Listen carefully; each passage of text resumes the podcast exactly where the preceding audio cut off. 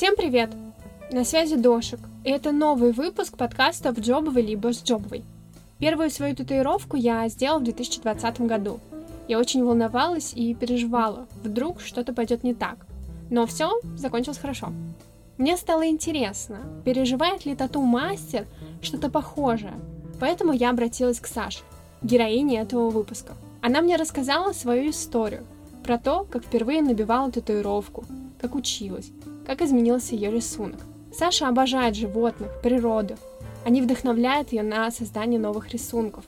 Однажды у нее был проект, который посвящен животным из Красной книги. Героиня выпуска делала эскизы какого-то животного, освещала его историю и делала тату любому желающему. Еще больше об этом проекте и самом процессе нанесения татуировки вы можете узнать от самой Саши в этом выпуске. Слушайте и вдохновляйтесь историей Саши. Возможно, именно это вы искали. Я же, в свою очередь, желаю вам приятного прослушивания. Я твоя фанатка, сразу заявляю, потому что я любуюсь твоими работами, они невероятно красивые, интересные, и меня это прям захватывает. То есть как будто это не просто рисунок, а какая-то определенная история. Но понятное дело, что ты к этому пришла не сразу, это долгий, надеюсь, интересный путь. И вот расскажи, почему ты решила заниматься татуировками? Как я начала заниматься татуировкой, это все с подачи Юры, с моего мужа. Мы, когда с ним познакомились, он отметил, что я хорошо рисую, и у него сложилась в голове, видимо, такая цепочка, что так, но если она классно рисует, то клево будет бить татуировки. Предложил мне эту идею, типа, сделай мне татуировку. А мне что там, 20, наверное, еще не было, и такая, вообще без проблем. А, все сделаем. Я тогда вообще не знала татуировки абсолютно ничего. Единственный раз я видела вблизи татуировку, это у парня из потока в универе. И такой, вау, вот это да, вот это ты, конечно, смелый. И вот э, Юра предложил сделать э, ему татуировку. Слава богу, это ничего такого сложного. Это просто были вот эти точки на пальцах и полосочка. Значит, я сначала загорелась под этим бунтарским юношеским духом, а чем ближе приближалась достаточная дата нашего сеанса в кавычках, тем у меня больше возникало вот этого волнения внутри. А вдруг я ему буду делать эту самую татуировку, а у него потом отвалится палец. Надо заставить его подписать какую-то бумагу, что он не имеет претензий. А говорю ему, типа, подпиши бумагу, что ты не имеешь претензий. Он такой, в смысле, если у меня отпадет палец, то, конечно, я имею претензии. Такая, ну ладно, ну погнали. Мы пошли в тату-магазин, э, Just Tattoo Shop у нас здесь. И такие, продайте нам, пожалуйста, иглы и пигмент. И что-то мы там шептались, переговаривались по поводу предстоящего события, и продавец такой, так, ребят, вы что, самостоятельно собираетесь сделать татуировку? А мы такие, ну да, я вам иглы не продам. Но пигмент продам. Продал нам пигмент, и мы такие, ну, так, ну нам нужны иглы. Я не помню, кто предложил из нас вот эту идею, но мы пошли в швейный магазин и купили набор швейных игл. Значит, у нас была такая конструкция, вот прям супер самопальная. Это вот взяли карандаш, вот этот э, простой, вырезали в нем ложбинку, вставили туда иглу, примотали ее пластырем. То есть я сейчас прям ну, не знаю, кто придумал такую схему, но она прям рабочая. Боже, это немножко позорная на самом деле история. Так, конечно, лучше не начинать. Сейчас все-таки такие достаточно доступные все материалы и вся информация доступна. А тогда у нас не было ничего. Это было лет сколько? 10-9 назад. И не было толком нормальной информации в интернете. Она вся какая-то непонятная, несуразная из того, что я могла найти. Знакомых татуировщиков у меня не было, чтобы проконсультироваться. В общем, мы действовали, ну, вот так вот, вслепую, как котята. Мы сделали татуировку, все это собрали дома, все мы сделали. Зажило, кстати, нормально. Все хорошо, палец не отвалился, никаких проблем не было с заживлением. Через какое-то время Юр предложил сделать еще ему татуировок. Ему вот прям понравилась вот, видимо, эта тема, то, что я ему буду делать татуировки. Он купил мне тату-набор. за 3000, где было все. Там была машинка, все силовое оборудование, какие-то краски, сомнительные мы их не использовали, кстати. И вазелин даже был в наборе, и иглы. Но все равно прикольно. А потом уже, когда закончила университет, поработала немножко летом, в конце лета Юра говорит, ну все, хорош сидеть просто так без дела, нужно уже искать конкретную работу, конкретную студию. А так как у меня никаких знакомств и подвязок э, в этой сфере до сих пор не было, потому что я человек такой не особо общительный, было решено пойти по такому вот э, старому какому-то классическому пути, пойти в, в студию, лишь бы на какую-то там работу взяли. И меня взяли администратором в студию Ink Story. Ее сейчас вроде бы уже нет. К 10 приходила, что-то мыла полы, что-то там делала, встречала гостей. Но после шести, когда моя смена как бы заканчивалась, я могла принимать спокойно своих клиентов. Вот, и я набирала там еще портфолио. Там я начала уже работать с чужими всякими людьми. И параллельно еще развивала свой рисунок. То есть, да, конечно, он был какой-то на тот момент, но, естественно, разница между тем, что было, и тем, что сейчас, она, ну вот прям супер большая. Но самый большой прорыв, конечно, в развитии моего рисунка и скилла в татуировке, он произошел, когда я работала в студии Паханов Татуарт. Я к ним пришла где-то спустя полгода после открытия. Я не верила, что меня возьмут. А в итоге меня приняли. И вот ребята, очень большая им, конечно, благодарность за это. Они помогали мне развивать и свой аккаунт и помогали с поиском клиентов, и в плане того, как, э, в принципе, работать в этой сфере, как в ней существовать. Я с ними проработала 4 года, и это вот прям отличная такая база у меня произошла с ними. Но потом все-таки время пришло, нужно было как-то, не знаю, разнообразить, может, свою жизнь, что-то дальше развивать. И я сейчас работаю в другой уже студии, в Пичинг. Там классно. Расскажи, а как вообще проходит обучение? То есть это какие-то курсы или мастер-классы или как? У меня не было как такового обучения, к сожалению, я все-таки считаю, может быть, сейчас я не знаю. Стандартно обучение проходит, э, насколько я знаю, в течение там нескольких дней, там от 4 до 7 у разных ребят. А что касается школ, там тебе выдают основную теорию, которую ты должен знать, это обычно в первый день. Потом ты тренируешься на искусственной коже, собираешь самостоятельно рабочее место, курирует э, твой преподаватель, мастер следит за тем, чтобы ты все правильно делал, корректирует постепенно, выдает еще дополнительную информацию. И потом, когда ты уже освоишься именно на искусственной коже, ты поймешь, как у тебя вообще в руке держится машинка, ты переходишь уже на работу с настоящими людьми. Там как уже ищутся модели, это личное дело каждого. Когда у меня родители узнали, что у меня есть татуировки, они рассердились. И у тебя есть татуировки. Да, конечно. И более того, ты еще и работаешь в этой сфере. Как твои близкие, в том числе родители, отнеслись к тому, что ты начала работать в этой сфере? И если это какой-то был негативный опыт, то ты как с этим справлялась? Ой, ну с родителями это такая тоже классическая история. Так же, как и у всех, они не разделяют такого интереса, не считают это такой нормальной работой. И очень часто я получала вопрос, когда ты найдешь нормальную работу. Но прошло уже достаточно много времени, чтобы, видимо, они смирились с этим. Как будто бы вот у мамы проскальзывает интерес, но у папы вот прям категорически нет. Как они отнеслись к моим татуировкам? Маме проще было признаться в том, что есть татуировки. Папа, потому что такой все равно консервативный, суровый человек. Перейдем к самому процессу. Сколько времени у тебя уходит на одну татуировку?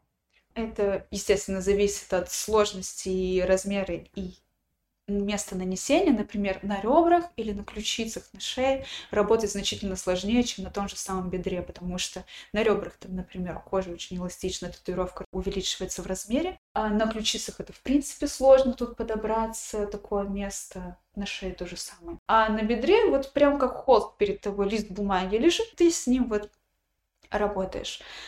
А сейчас у меня в среднем все эти эскизы, которые я делаю с животными, они в среднем занимают около 8 часов, как я заметила.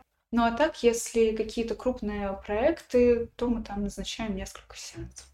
Каждый сеанс у меня опять-таки по 7-8 по часов, то есть в этом плане я достаточно хорошо сижу, и по большей части тут зависит от того, насколько хорошо терпит человек. А у тебя ускорилось время создания самой татуировки с самого начала и вот на данный момент? Я бы сказала, что усложнились сами татуировки. За счет этого еще время не сократилось. То есть у меня получилось так, что э, детализация усилилась, и за счет этого я все равно продолжаю долго ковыряться. Вот, например, вчера у меня был сеанс с птицей Сирин. А, мы потом посчитали в итоге, ну вот 8 часов мы сидели, это мы сделали предплечье около 20 сантиметров вот татуировка по размеру. Это вот высоту.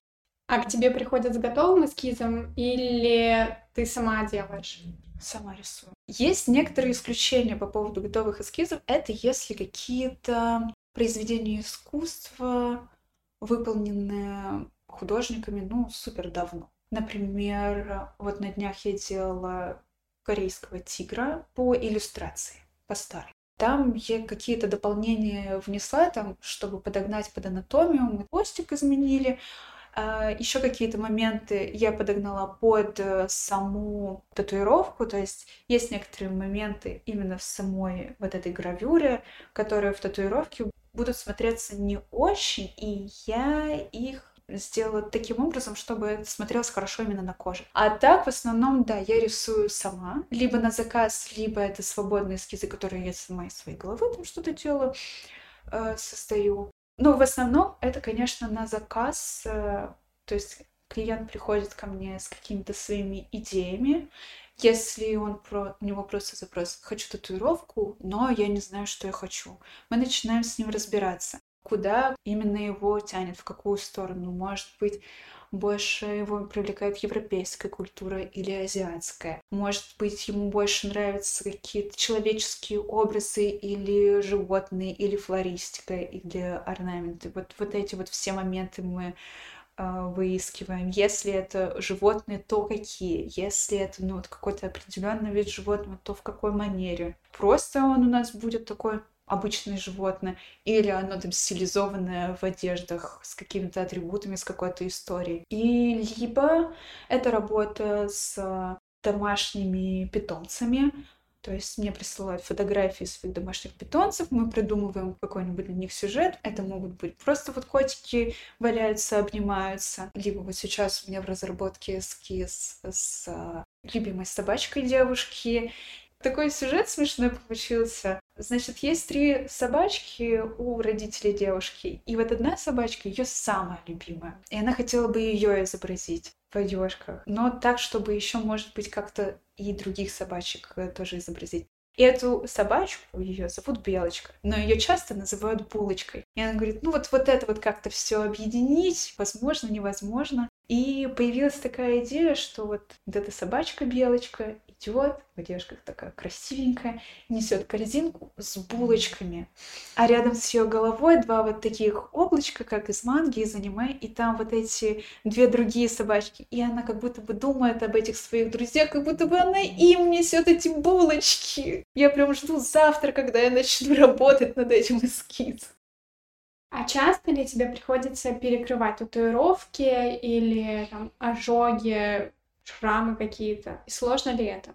Бывает э, такие истории обращаются с перекрытиями.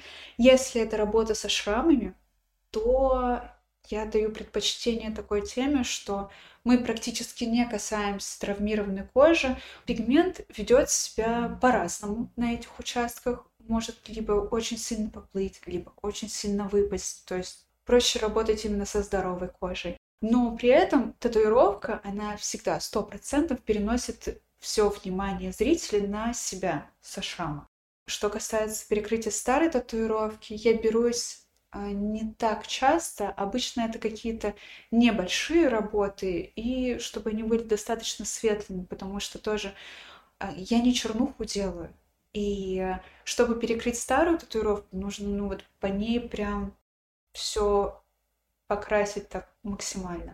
Новая татуировка, нужно понимать, она всегда значительно больше, чем старая, потому что для меня важно, чтобы акцентный элемент, он был все равно светлый, то есть если условно мы берем флористику, то вот сам бутон этого цветка, он на чистой коже изображен. Он чистенько покрашен, все хорошо. А перекрытие, оно самой делается за счет, например, черной листвы, которую мы можем просто вот покрасить хорошо, чтобы не видно было ничего. Я стараюсь следить за тем, как заживают эти работы, потому что иногда нужно повторно прокрашивать какие-то места по заживлению. Вот смотреть, там проявилась старая татуировка, не проявилась. Исходя из э, моих наблюдений, ты в основном рисуешь животных. Это змеи, лягушки, жабы, рыбы, кошки. И причем они у тебя, как мне кажется, немного похожи между собой. Ты намеренно все делаешь в одном стиле, или это как-то само собой получается? Это само собой получается, потому что, ну, если ты прям стараешься развивать свой рисунок, чем ты долго, в общем, занимаешься, неважно, рисунком, не рисунком, у тебя в этом деле так или иначе в какой-то момент начинает вырабатываться твой стиль. То есть поначалу, да, ты там можешь э, что-то копировать из работ других мастеров, не мастеров, там, может быть, какие-то фотографии или что-то такое. Но со временем у тебя все равно рука выстраивается под какую-то определенную схему, в которой ты уже дальше продолжаешь рисовать. Невозможно просто взять определенного мастера и прийти с запросом к другому мастеру, типа, а нарисуй мне вот то-то, но по стилю, как у этого мастера. Но оно все равно так не получится, потому что так не работает. Нельзя просто взять и скопировать стиль. Можно скопировать просто картинку. И если мастер, к которому ты в итоге обратился, ну, он действительно горит своим делом, он хочет развиваться, то вот это вот отличие, оно будет очень явно. А почему вот именно животные? Кстати, раньше у тебя очень нравилась а такая рубрика, посвященная исчезающим животным, животным из красной книги. Но в любом случае, как бы, это один вот этот животный мир. Мне очень нравятся животные, они супер красивые. У меня очень много подписок в Инстаграме фотографов, которые вот именно животных фотографируют в дикой природе. Боже, это такое что-то, нечто прекрасное. Точно так же меня интересуют какие-то такие необычные экзотические цветы, именно рассматривать их структуру, строение. У животных мне сейчас нравится исследовать, как можно изобразить шерсть так, чтобы оно и в качестве татуировки было хорошо, и в целом все понятно. А что касается вот этого проекта про краснокнижных животных, я рисовала по одному эскизу в неделю в течение месяца. Я никогда так много свободных эскизов не рисовала, как тогда. Но это был достаточно тяжелый проект, потому что каждому мне нужно было обязательно приготовить презентацию вот для сторис и найти какую-то информацию про это животное. И всегда я подытоживала, типа, почему этот вид вымирает, причины. Они всегда одни и те же. Это деятельность человека, так или иначе. Конечно, очень часто там и другие виды животных на это все влияют, но в основном это деятельность человечества. Не обязательно охота, а вот там разработки земель, распахивание, там осушение каких-то болот и прочее.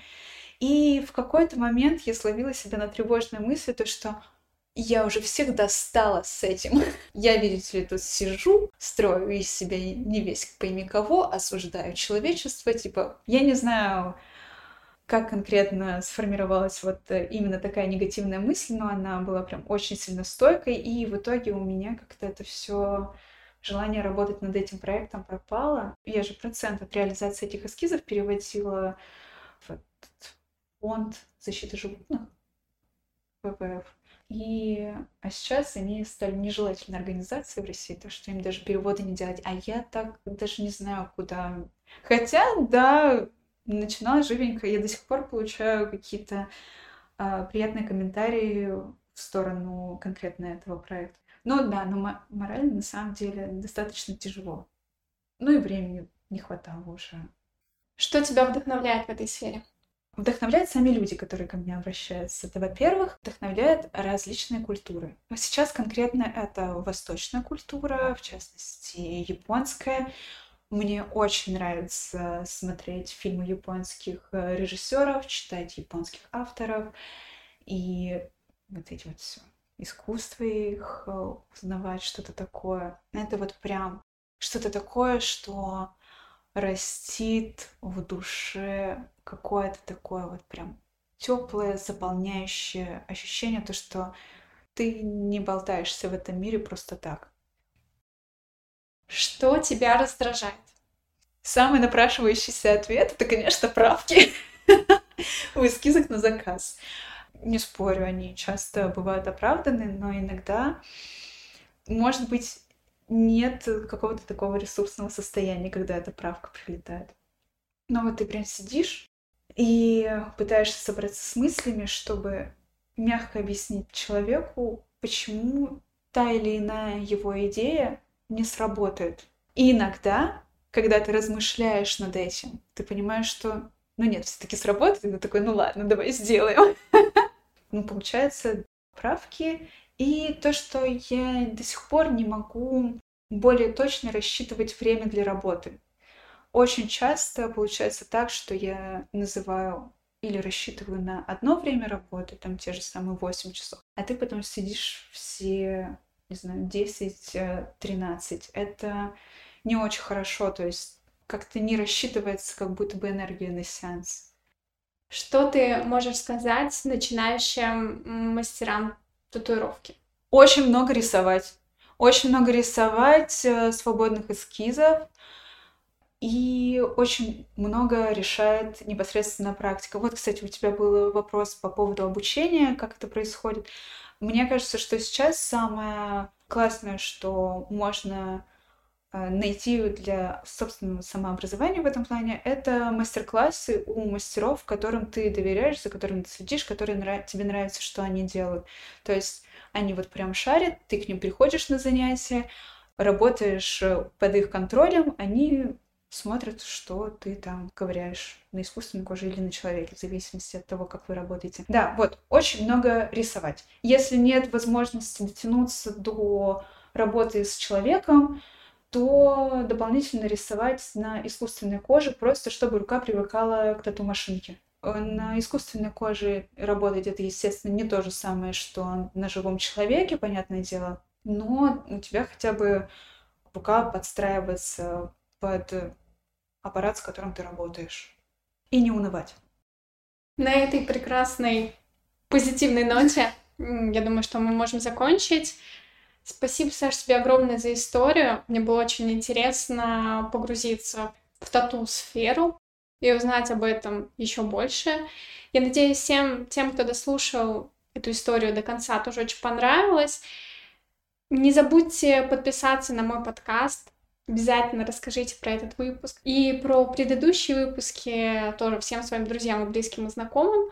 Возможно, это вдохновит кого-то на создание чего-то. Поэтому еще раз огромное спасибо и пока.